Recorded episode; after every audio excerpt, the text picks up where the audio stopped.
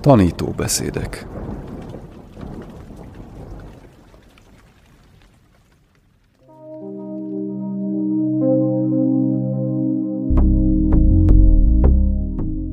Acsán szóna, virtuális mettá elvonulás, kilencedik rész. A szeretetteli kedvesség jutalma. Szeretnék áttérni egy másikra a buddha szeretetteli kedvességről szóló remek művei közül. Ez egy kevésbé ismert szutta. A Metta szutta, a Karania Metta szutta, amire nyolc beszédet szenteltem, a legismertebb. Annak a két-három legfőbb szuttának az egyike, amit az egész ázsiai térraváda területen hallhattok recitálni, és természetesen angol területeken is. Van azonban egy másik is, amire nagyon-nagyon sok évvel ezelőtt bukkantam rá, legalább harminc éve, ha jól emlékszem, és azt mondtam magamban, ez egy csodálatos dolog. Ha szeretnétek megkeresni, a számozott beszédek között található. Ez a tizenegyedik a számozott beszédek közül. Ez is egy szutta gyűjtemény. A címe a szeretetteli kedvesség jutalmai, a szeretetteli kedvesség tizenegy jutalma, de előfordul az is, hogy mettasuttaként hivatkoznak rá. Erre csitálom nektek. Ó, bikhuk, tizenegy jutalma van a szeretetteli kedvességnek, amelyek a szív felszabadításából erednek. Ha ismétlitek, megerősítitek, megsokszorozzátok, szokásotokká válik, ha ez válik a tetteitek alapjává, ha megtapasztaljátok, gyakoroljátok, jól kezdtek hozzá, erre a tizenegy jutalomra számíthattok. Jól alusztok, jól ébredtek, nem lesznek rémálmaitok, szeretet ébred bennetek az emberi lények iránt, szeretet ébred bennetek a nem emberi lények iránt, az Istenek védelmezni fognak titeket, sem tűz, sem méreg, sem fegyver nem árthat nektek. A tudatotok könnyen megbékél. Derűs lesz az arcotok. Zavarodottságtól mentesen fogtok meghalni. És mindezek felett, ha nem éritek el a nibbánát, a magasabb mennyben fogtok újra születni. Tudom, hogy jó lenne gyorsan a jutalmakhoz érni, de mielőtt megkapnátok a jutalmat, némi erőfeszítést is kell tennetek. A buddha biztosítani szeretné, hogy megértsétek, mennyi gyakorlást igényelhet ez. Minden életterületen vannak csodák, vannak emberek, akik úgy tűnik, képesek azonnal megérteni, gyakorolni és megvalósítani bizonyos dolgokat. Vannak matematikai csodák, zenei csodák, és vannak a szeretetteli kedvességhez kapcsolódó csodák is. A legtöbben azonban nem vagyunk mócártok. A buddha azt mondja, ne várjátok, hogy mindez csak úgy az öletekbe hújjon.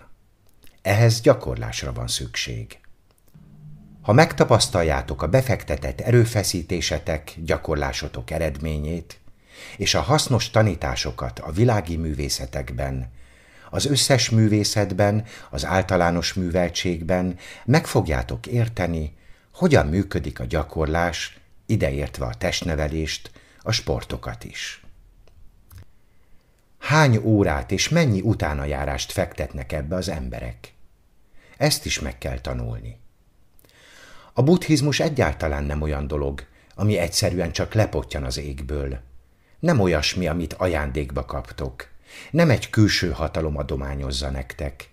Fejleszteni és művelni kell, pont úgy, ahogy egy kertet szokás ápolni és művelni. És amennyiben megvannak hozzá készségeitek, a tudásotok és jó útmutatásokat, jó inspirációt kaptok, elég energiátok is van hozzá, és intelligens módon adjátok át magatokat neki, akkor jó eredményeket fogtok elérni. Ha nem, akkor vagy aránytalan, vagy gyenge eredményeket értek el. Ugyanígy, ha csak az ihletet pillanatra vártok, hogy találkozzatok egy szentel valahol, vagy ha másfél napig magasztosabb állapotban vagytok, De amikor elmúlik, ugyanezt az érzést akarjátok átélni újra, az nagyon rossz. Az tényleg nagyon rossz. Nagyon sokan keresik az efféle vallásos élményeket. Egy bizonyos embertől remélik megkapni az átadást. De buddhista nézőpontból ez nem így van.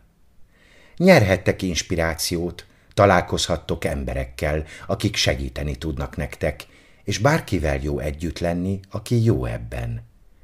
Ez az egyik dolog, amit a buddha tanácsolt, hogyha meg szeretnétek ismerni a buddhista szentiratokat, a tanításokat, a szuttákat, keressétek azok társaságát, akik ismerik őket, akik elemezték őket, feldolgozták a bennük lévő információkat, rendszerbe szedték őket. Így közel kerülhettek hozzájuk. Ha a dzsánát, a mély szamádit szeretnétek fejleszteni, keressétek a szamádiban jártas emberek társaságát. Ha az isteni birodalmakkal, a szeretetteli kedvességgel, az együttérzéssel, az együttérző örömmel, az egykedvűséggel szeretnétek gyakorolni, akkor legyetek együtt olyanokkal, akik ezekben merültek el, akik tehetségesek ebben, és akik bármilyen hasznos információt tudnak adni nektek ezzel kapcsolatban. Sokféle szanga és sokféle csoport létezik, elvonulásokon is részt tudtok venni. Vannak olyan elvonulások, ahol katonásabb a légkör, ahol a hangsúly az igazán erős, eltökélt erőfeszítésen van, tekintet nélkül a szívmelengető szeretetteli kedvességre. Érezni fogjátok a hiányát, nagyon erősen érezhető a hiánya. Ez nagyjából egy erős igyekezetnek tekinthető arra, hogy fegyelmezzétek magatokat. Ezeknek is megvan a céljuk és az eredményük. Járhattok egyetemre, elvégezhetitek az iskolát, és szerezhettek doktori címet különböző misztikus buddhista elméletek területén. Ismerek valakit, aki egy egész doktori disszertációt írt a szankára szóról. Miről szól a szakdolgozata? A szanyáról. Szóval egy szakdolgozat, ami a szanyáról, az észlelésről szól, és egy doktori disszertáció, ami a szankáráról, a tudati képződményekről íródott. Szóval ezt is megtehetitek, és természetesen körülvehet titeket az egyetem légköre és mindaz az energia, ami ebben rejlik. De itt másról van szó, és a szeretetteli kedvesség fejlesztése olyan dolog, amit egyfajta céltudatos gyakorlásként végeztek. Elkötelezitek magatokat iránta, és elmerültök benne. Erről beszél a Buddha az első strófában, hogy tizenegy jutalma van a szeretetteli kedvességnek, amelyek a szív felszabadításából erednek. A felszabadítás szó már a fordítás eredménye, arra utal, amikor elnyeritek a szabadságotokat. Amikor megszabadultok valamitől, valamiféle szolgaság alól. Mi az a szolgaság, ami alól felszabadultok? A szolgaság a zaklatottság, az öt akadály, az öt lelki zavaró tényező, a harag, a vágy, a nyugtalanság, a lustaság, a tompaság, a nehézkesség és a kételj. Ez az öt akadály, és ezek uralnak titeket, irányítják az életeteket. A szeretetteli kedvesség alkalmazására való törekvés pedig az az elhatározás, hogy megszabadultok ezektől. Nem lesznek valami kellemesek a belső tapasztalásaitok, ha az öt akadály ural titeket. A buddha tehát egyfajta felszabadulásról beszél. Fogtok hallani olyan beszédeket is, amelyek a belátásról szólnak. A Samatha Vipassana is erről a szabadságról szól. Vimutti. Szabadság, megszabadulás. A szeretetteli kedvesség az, ahogyan felszabadítjátok, megszabadíthatjátok a szíveteket. A szív az érzelmi rendszeretek. Nem mondom, hogy az érzelmi rendszer teljesen helyén való. Ez nem a megfelelő kifejezés. Az egész létetekről van szó. Minden, amit ti vagytok, beleértve a testeteket is. Ahogyan a testeteket megéritek, ideértve azt is, ahogyan a testetek súlyát megélitek. Felszabadultok azzal kapcsolatban is, ahogyan az időt érzékelitek, ahogyan a gondolataitok tisztaságát érzékelitek. Egy varázsfőzet, amit beleöntötök a rendszeretekbe, és ami megváltoztatja a testetekkel, a tudatotokkal és az érzelmi központotokkal való kapcsolatotokat. Minden megváltozik általa. Ez a tökéletes gyógyszer. Ez az, ami szabaddá tesz titeket. Egyúttal elvezet odáig, hogy ahogyan a butha utolsó mondataiban szerepel, ha nem éritek el a nibbánát, a magasabb mennyekben fogtok újra születni. Ez a vígazdíj azok számára, akik kudarcot vallanak. A mennyekben való újraszületés igazság szerint már a halálotok előtt megkezdődik. Ezek azok a mennyei lakhelyek, amelyekbe még ebben az életben kell belépnetek, és amelyekbe a tudatosságon keresztül léphettek be. Rengeteg beszédet tartok erről. Ez nem azt jelenti, hogy valamilyen szempontból elutasítanánk más dimenziók, másfajta birodalmak létezését, hanem azt, hogy ezek kizárólag a tudatosság által tapasztalhatóak meg. Például, ha elvisztek egy kutyát egy művészeti galériába, a kutya nem egy csodálatos művészeti galériában lesz. Leginkább az olajfestmények szaga fogja érdekelni. Alig várja majd, hogy kiusson onnan. Inkább enne valamit. Úgy szintén, ha egy négy éves gyereket visztek el egy művészeti galériába, tudomás sem fog venni a legtöbb dologról, ami ott van. Ha egy műveletlen embert visztek el egy művészeti galériába, megint csak nem történik szinte semmi. Mindannyian ugyanazon a helyen jártak, és nagyon eltérő tapasztalatokat szereztek. Majd elvisztek valakit, aki nagyon magas műveltséggel rendelkezik, és számára ez akár transzcendentális élmény is lehet. Akár egyetlen festmény megtekintése is. Ugyanezt történik a jó zenével is. Én klasszikus zenét játszottam, és ott voltak a barátaim, akikkel együtt voltam a középiskolában, együtt játszottunk a bandában, rockzenekarokban, stb., és semmi értelme nem lett volna elvinnem őket meghallgatni egy szimfóniát. Nagyon unalmas élmény lett volna számukra.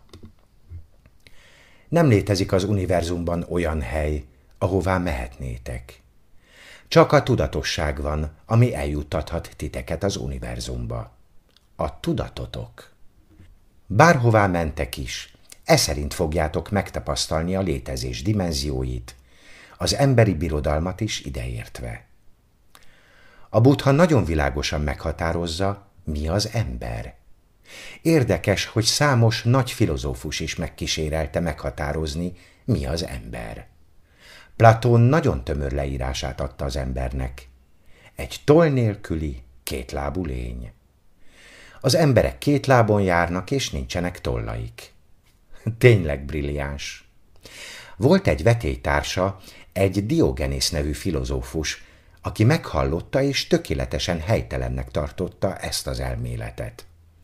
Ezért ellátogatott Platón ligetébe, az akadémiára, és odadobott egy kopasztott csirkét, miközben Platón éppen beszédet tartott. Tehát egy toll nélküli kétlábú futott át a közönség előtt. Ember lett volna?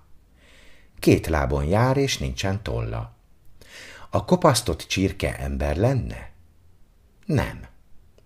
A buddha nagyon ügyelt rá, hogy ne ilyen módon definiálja az embert. Az emberség olyasmi, ami létrehozza a szívbéli együttérzést, ami akként tekint a többi lényre, mint akik ugyanazt érzik, mint az ember. Ez az alapja annak, amit erénynek nevezünk. Az öt szabály. A buddha így definiálta az emberek birodalmát. Aki nem kutatja, érti és érzi az öt szabály lényegét, azt az a veszély fenyegeti, hogy embertelenné, félig állattá válik. Nem attól lesztek emberek, hogy két lábon jártok.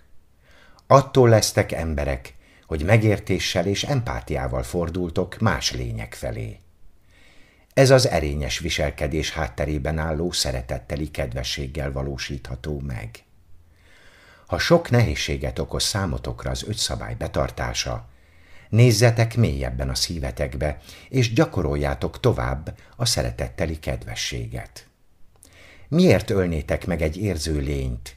Miért okoznátok fájdalmat egy érző lénynek? Miért vezetnétek félre egy érző lényt? Ide tartozik az utolsó szabály is, a bódítószerek használatának elkerülése. Úgy gondolom, hogy a bódítószerek és más drogok az emberek próbálkozásai arra, hogy enyhítsenek az öt akadály szorításán. A belső életük hideg, helytelen és kényelmetlen. Valami hiányzik a belső életükből. Így némi megkönnyebbülést érezhettek néha, vagy legalábbis azt hiszitek, hogy megkönnyebbültök az alkohol vagy más drogok hatására. Az emberek meg is mondják nyíltan, hogy azért használják őket, mert ezek enyhítik egy időre a szenvedésüket, noha utálatos utóhatásuk van. Így egyre mélyebbre és mélyebbre süllyedtek, és amikor bódult állapotban vagytok, hajlamosak vagytok negatívan látni a dolgokat, és nagyon könnyen átléphetitek a másik négy szabály határait. A szeretetteli kedvesség enyhíti a megkönnyebbülés vágyát. Maga a megkönnyebbülés. Ezt láthatjátok azoknál az embereknél, akik megváltoztatták az életüket. Amikor elérnek oda, hogy képessé válnak megtapasztalni a szeretetteli kedvességet, és nem azáltal tapasztalják meg a szeretetteli kedvességet, hogy mások szeretik őket, nekik kell szeretniük másokat ahhoz, hogy megtapasztalják a szeretetteli kedvességet. Nem másoktól fogják megkapni. És ezt látni fogjátok. Vannak, akik nagyon szerető családból származnak, és egyszerűen képtelenek jól érezni magukat, mert nem sugározzák azt mások felé, és természetesen önmaguk felé sem. Látni fogjátok a hiányosságot, ami miatt nem tudják teljesíteni a teljes emberség IQ tesztjét, ami azt jelenti, hogy nem értik, hogy muszáj elmerülni a szeretetteli kedvességben, és csak annyira fogjátok jól érezni magatokat, amennyire ezt meg tudjátok tenni, illetve annyira fogjátok rosszul érezni magatokat, amennyire nem tudjátok ezt megtenni. Ez tehát a szeretetteli kedvesség természete, és a buddha nagyon sokat foglalkozik ezzel. Azt mondja, ha ismétlitek, megerősítitek, sokszor végzitek, szokásotokká válik, ha ez válik a tetteitek alapjává, ha megtapasztaljátok, gyakoroljátok, jól kezdtek hozzá, akkor erre a tizenegy jutalomra számíthattok. Ezt érdemes egy kicsit jobban megnézni. Tehát ismétlés. Ha ismétlitek. Ez nem egyszerűen a szavak ismétlését jelenti. Legyen minden lény jól, legyen boldogok és békések.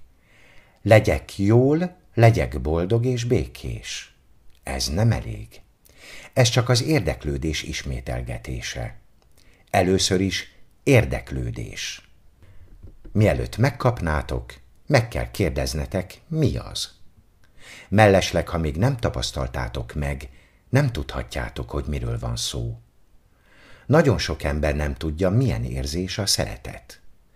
Nem a romantikus szeretetre gondolok, bár arra is. Nagyon sok embert érint ez. Tudjátok, szerelmesnek lenni egyfajta státuszszimbólum. Egyfajta visszajelzés, hogy ó, ez egy jó dolog. Sokan úgy gondolják, nekem is szerelmesnek kell lennem, mert ez nagyon jó dolog, és akkor azt mondják, szeretnek. Pedig nem. Mert nem úgy viselkednek, mintha átélnék ezt az érzést. Ezt mind láthatjátok abból, ahogyan viselkednek, ahogyan gondolkodnak, ahogyan beszélnek, és ezek nem arra utalnak, hogy szeretetet éreznének. A szeretetnek sok fajtája van. Van romantikus szeretet, baráti szeretet, de a baráti szeretet feltételekhez kötött. A barátaitokat bizonyos tulajdonságaik és jellemzőik miatt szeretitek. Vannak emberek, akik erre sem képesek. Ők pusztán kimondják ezeket a szavakat, és úgy viselkednek, de ez nem okoz nekik belső megelégedést. Ez pedig nagyon rossz, mert még az is, ha van egy barátotok, akkor is, ha ez azért van, mert a barátotok rendelkezik bizonyos tulajdonságokkal, például vicces, tehetséges, vagy szeret titeket, már ez is egy csodálatos élmény, és az emberek szomjaznak erre, vágynak rá. Ha nem kapják meg, és az emberek jelentős része soha nem éli át, nagyon sivár lesz a belső életetek. Amilyen mértékben megjelennek bennetek ennek a sajátos mellékhatásai, úgy fogtok egy bizonyos módon viselkedni, és ebbe az önpusztítás is beletartozik. Mivel a belső életetek rossz érzésekkel terhelt, és nem megfelelő, elkezdtek kiutat keresni belőle, mert szenvedtek attól, hogy így éltek. Nincs más lehetőség tehát. Az emberek különféle gyógyszerekben és figyelemelterelő dolgokban keresik az átmeneti megkönnyebbülést. Megpróbálják elterelni a figyelmüket játékokkal és mindenféle dolgokkal, amilyen hosszan csak lehetséges. De ha az alapvető lényükben ez nincs meg, az nagyon rossz. Bármennyiszer kell tehát elismételnetek, tegyétek meg. Megéri. Olyan ez, mint bármi más. Ha meg akartok tanulni zsonglőrködni, pingpongozni vagy biciklizni, azt is ismételgetnetek kell újra és újra. Egyébként, ha megtanultok biciklizni, ha ráéreztek, akkor, ahogy mondják, sosem fogjátok már elfelejteni. Van egy bizonyos heuréka pillanat, amikor hirtelen megérzitek, hogy a dolog egyensúlyba kerül. És ilyen a szeretetteli kedvesség érzése is. Néha mások társaságában, és néhány ember számára az állatok társaságában is megfigyelhető. Láthattok ilyen kísérleteket a börtönökben, ahová azért kerültek be az emberek, mert a belső életük nyilvánvalóan nélkülözi a jól létet, és amikor ezt kiadták magukból, azzal szenvedést és gyötrelmeket okoztak másoknak. Természetesen ennek az a belső leképeződése, hogy nincsen bennük empátia, és nagyon gyakran nem bíznak az emberekben.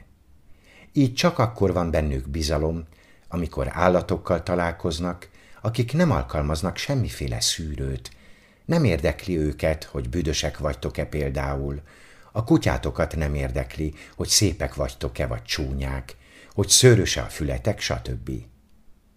Láthatjátok az utcán a kutyájukkal sétáló embereket, és hogy a kutyák nem kötik feltételhez a szeretetteli kedvességet, amit az adott ember iránt éreznek.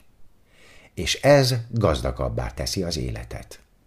Szóval ezt külső forrásokból kaphatjátok meg. Részben. Ez lehet a kiinduló pontja legalább egy pillanatra, csak egyetlen pillanatra, és utána képesek lesztek megtartani és kidolgozni a saját módszereteket az emberi birodalom irányában, és azon túl. Hiszen ahogyan korábban már beszéltünk erről, ez az érzelem végső soron az isteni állapotba vezet. Ez az ember felett áll, meghaladja az emberit. Vannak mostanában ezek a filmek a szuperhősökről. Én nem tudom, mi van ezekkel a szuperhősökkel. Emlékszem, amikor nyolc évesen szuperhősös képregényeket olvastam, de komolyan kérdezem, ezekben az egész estés szuperhősös mozifilmekben miért nincsen egy szeretett ember, egy szeretett nő vagy ilyesmi? Valaki, aki egyszerűen csak boldog, akinek a szeretetben rejlik az ereje, akinek ez az ember feletti képessége, ami az összes többi szupererő alapja lenne. Ha ismétlitek, megerősítitek. Ha eléritek, ha csak egy egészen kicsi részét is megkapjátok, meg kell erősítenetek. Nem elég, hogy a tiétek, onnan kezdve gondoznotok kell, és meg kell ismernetek azokat az eszközöket, amelyek segítségével fent tudjátok tartani. Nem elég rátalálni, aztán pedig ezt ismételgetni újra és újra. Növekednie kell. A gondozása egyfajta bávana, mint amikor a kerteteket ápoljátok, gondozzátok, mert a növényeknek növekedniük kell. Ne alkudjatok meg! Ne elégedjetek meg a kiskertel, legyen negyven holdatok, legyen nagy földetek. Ez egy a Buddha által használt hasonlatok közül. A mérhetetlenség. Gyakran használja a mérhetetlenség képét a kisugárzásra. Gondoljatok bele, mi a mérhetetlen. A szív végtelenné válik és átöleli az univerzumot. Egész világrendszereket képes gond nélkül átölelni. Megsokszorozzátok. Ez azt jelenti, hogy értékessé válik számotokra, hogy ez lesz a rögeszmétek. Vannak emberek, akik az egész életüket arra szentelik, hogy sakkozzanak, hogy hegedűn játszanak, stb., hogy foci meccset néznek. Ezek apró játszmák, és figyeljétek meg, mekkora kielégülést nyújtanak az embereknek, az egész életüket ehhez igazítják. De ezek valójában teljesen jelentéktelen dolgok. Nagyon fontos, hogy mélyebbre nézzetek ennél, hogy igényetek legyen a valódi fejlődésre. Sokszorozzátok meg, adjatok neki jelentőséget. Azután szokásotokká válik, azaz a természetetek része lesz. Minden a természetetek részévé válik, amit elég hosszan végeztek. Ilyen az emberi természet, de sajnos ez minden irányban így működik. Ha mindig dühösek vagytok, akkor könnyen dübegurultok. Ha nem álltok ellen, és ragaszkodtok ahhoz, hogy nem kellene depresszióba esnetek, akkor állandóan depressziósak lesztek. Az összes ilyen dolog képes megszokássá válni, és átveszik az uralmat az életetek felett. A természetetek részévé fognak válni. Végül ez lesz az alaptermészetetek. Ez egyszerre ijesztő és reményteli dolog is, mert ha elég sokszor végzitek ezt, akkor ezzé váltok majd, és idővel magától is menni fog. Természetesen szeretnétek ott tartani, de nem tudjátok, hogyan jussatok oda, és hogyan tudtok ott maradni. De ha egyszer odaértek, ott lesztek, és kiderül, mennyi ideig tudtok ott maradni. Végül éjjel és nappal is képesek lesztek rá, és ez az, amiről az előző szutta kapcsán beszéltünk, a buthával kapcsolatban.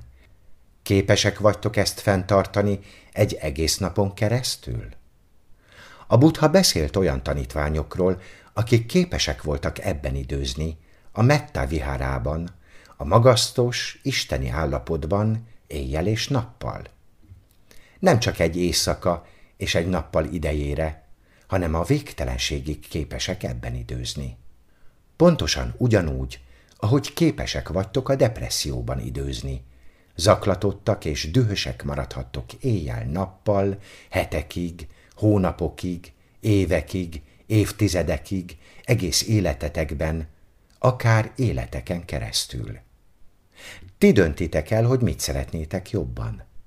Egy szenvedésteli életet választotok, vagy egy mély, szinte elképzelhetetlen megkönnyebbülést és jól létet. Melyiket szeretnétek? Rajtatok múlik, és valójában egyiket sem adhatja nektek senki. Ti választjátok ki. Ti választjátok a szenvedésteli életet, természetesen a nem tudás által. És ti választjátok a jól léttel és szeretetteli kedvességgel teli életet is, a bölcsesség által. A bölcsesség és a szeretetteli kedvesség ugyanannak az érmének a két oldala. Ezt használhatjátok alapként. De minek az alapjaként? Minden alapjaként. A tiszta tudat alapjaként. A szeretetteli kedvesség által pozitív állapotot teremthettek mind önmagatok, mind más lények számára. Honnan erednek ezek a magasztos eszmék, Honnan ered a gondolat, hogy örökbe fogadjunk egy gyermeket, akinek nincsenek szülei? A szeretetteli kedvességből erednek ezek a magasztos gondolatok. Vagy például az állatkínzás ellen fellépő közösségek. Honnan ered a gondolatuk? Mi az alapja annak a rengeteg csodálatos versnek, a csodálatos zenéknek, a művészeteknek, épületeknek, társadalmi rendszereknek, politikai rendszereknek. A szeretetteli kedvesség. Ez szolgál számos dolog alapjaként. Nincsenek határai, nagyon ágazó és nagyon sok területen fejleszthetőek általa a képességeink. A következő kifejezés, ha megtapasztaljátok. Tapasztalatot szereztek benne, elmerültök benne, átélitek. Ha mindent végigcsináltok, szakértőivé váltok, és ez egy teljes, magával ragadó tapasztalás. Ha pedig elveszítitek, azonnal felismeritek, hogy elveszítettétek, és visszatértek hozzá. Ez is része a tapasztalásnak. Hogyan veszíthetitek el? Esetleg, ha rossz társaságban vagytok. Az emberek eljönnek a kolostorba, részt vesznek a szeretetteli kedvességgel kapcsolatos elvonulásokon. A tíz nap elteltével békésen mosolyognak, és azt kérdezik tőlem, hogyan tudják fenntartani ezt az állapotot. Általában azt szoktam válaszolni nekik. Nos, elmondom, hogyan fogjátok elveszíteni. Nem az időjárás miatt, nem a fék vagy a forgalom miatt. Igazság szerint az emberek miatt fog megtörténni. Olyan emberek miatt, akik közel állnak hozzátok. Ha vannak az életetekben olyan emberek, akiket nem tölt el a szeretetteli kedvesség és bölcsesség, az nagyon erőteljes inger. Amikor kellemes támogató környezetben vagytok, amilyen egy kolostor, egy elvonulási központ, vagy a természet, ahol erőt meríthettek a damma beszédekből, ott könnyű dolgotok van, de a legerősebb ingert körülöttetek, azok az ebben járatlan emberek jelentik, akikkel közös múltatok van, akiket jól ismertek. Ők meg tudják zavarni a bennetek lévő szeretetteli kedvességet. A ti feladatotok az, hogy felismerjétek ezt, hogy tudatában legyetek ennek, és megtaláljátok a menekülő utat belőle, hogy ne legyetek alanyai olyan helyzeteknek, amelyek meghaladják a képességeiteket. El lehet érni azt az állapotot, ahol már semmi nem haladja meg a képességeiteket. Van egy történet a Dalai Lámáról, amikor olyan szerzetesekkel beszélgetett, akiket nagyjából húsz évvel ezelőtt börtönöztek be a kínaiak. A kínai vörös hadsereg nagyon keményen bánta szerzetesekkel. Azt akarták elérni, hogy a szerzetesek ne tudjanak meditálni, zaklatták őket, és minden létező módon megnehezítették az életüket. Egy idős lámával beszélgetett, akit húsz éve börtönöztek be. Sokukat meg is kínozták. A dalai láma végighallgatta, amit az idős szerzetes mondott a börtönben töltött idő alatt történtekről. Rettenetes volt. Végül megkérdezte a szerzetestől. Féltél? Ő pedig azt válaszolta. Egyszer vagy kétszer igen. Mitől féltél? Attól féltem, hogy haragudni kezdhetek. Az őrök nem az ellenségeitek. Akik megkínoznak, nem az ellenségeitek. A félelem volt az, hogy elveszíthetitek a bennetek lévő szeretetteli kedvességet. Ez a legrosszabb dolog. Tehát ilyen körülmények között is lehetséges fenntartani, és a legrosszabb, ami történhet, az az, hogy elveszítitek. A legtöbben nem ezen a szinten vagyunk, de oda kell figyelnünk, kivel kerülünk kapcsolatba, és ez nagyon fontos. Nem szabad hagynunk, hogy csak úgy, véletlenszerűen peregjen le az életünk. A buddha tehát azt tanácsolja, hogy ne az ostobák, hanem a bölcsek társaságát keressük. Ez azt jelenti, hogy döntéseket hoztok. Kivel és hogyan töltitek el az időtöket, és hogy nagyon óvatosak vagytok, mert vannak olyan körülmények, helyzetek, amikből nem tudtok egyszerűen kilépni. Ha például börtönben vagytok, akkor nem mondhatjátok, hogy nem akarok itt lenni, azt hiszem lelépek. Vannak olyan munkahelyi és családi szituációk is, ahonnan nem lehet egyszerűen kilépni. Azt viszont nagyon világosan kell látnotok, hogy nem szabad visszaesnetek a régi megszokásokba és sémákba. Ki kell alakítanotok a stratégiákat és az ügyes eszközöket, amelyek által elkerülhetitek, hogy átlépjétek a képességeitek határait az emberekkel kapcsolatban. Sokat lehet még beszélni erről, sok praktikus tanácsot fogok adni nektek, amelyek nem tartoznak ehhez az elvonuláshoz vagy beszédhez, viszont érdemes foglalkozni velük és megismerni őket. Nos, hosszú ideje beszélek már. Holnap még van egy alkalmunk, amikor tovább folytatom a szeretetteli kedvesség 11 jutalmáról szóló szuttával. Fordította Ráckis Andrea. Elmondta Kövesdi László.